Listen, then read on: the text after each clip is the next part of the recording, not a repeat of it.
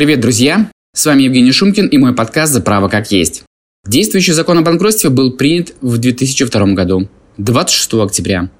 И уже 2 декабря этого же года вступила первая редакция.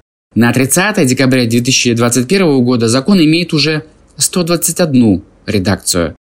Последняя, правда, 1 э, марта 2022 года вступит в силу.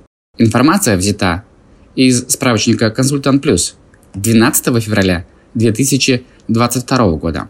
Учитывая такое количество редакций, закон о банкротстве по праву можем считать одним из рекордсменов по их массе, наряду с налоговым кодексом. Например, стоит отметить, что часть редакций не носили инициативно-законодательный характер, а исправительно-корректирующий, когда, например, удалялись опечатки из текста.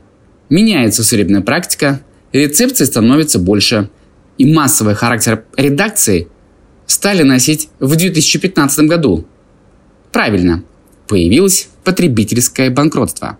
Регулярные изменения закона о банкротстве объясняются любовью в кавычках граждан к потребительскому банкротству, завуалированным интересом лоббистских групп и открытым интересом юридических групп и прочее. Кстати, долгожителем среди редакций стало именно первое – 761 день. Такой рекорд не повторит уже больше никто. Отдельные редакции закона не пережили и одного дня. Это подчеркивает усиленное внимание законодателя к нему. И не только к нему. Упомянутый нами налоговый кодекс, думаю, тоже не обделен такой заботой. Отмечу, что в 2021 году внесено 8 редакций, а в 2020 их было 14. Посмотрим, что нам принесет 22 год. Видимо, закон о банкротстве – король среди прокрастинаторов, потому что более 10 раз этот закон вступал в силу с 1 января. Эх, как все ленивые люди. Полагаю, это общая особенность правотворческого процесса в России. Общая идея раскрытия этой истории заключается не в оценочном суждении о качестве этих поправок и даже не об их количестве. Скорее, о скорости работы законодательной машины, как говорит любимая мной Екатерина Шульман, и низком качестве юридической работы, цитировала Лариса Брачеву, начальника ГПУ при администрации президента России.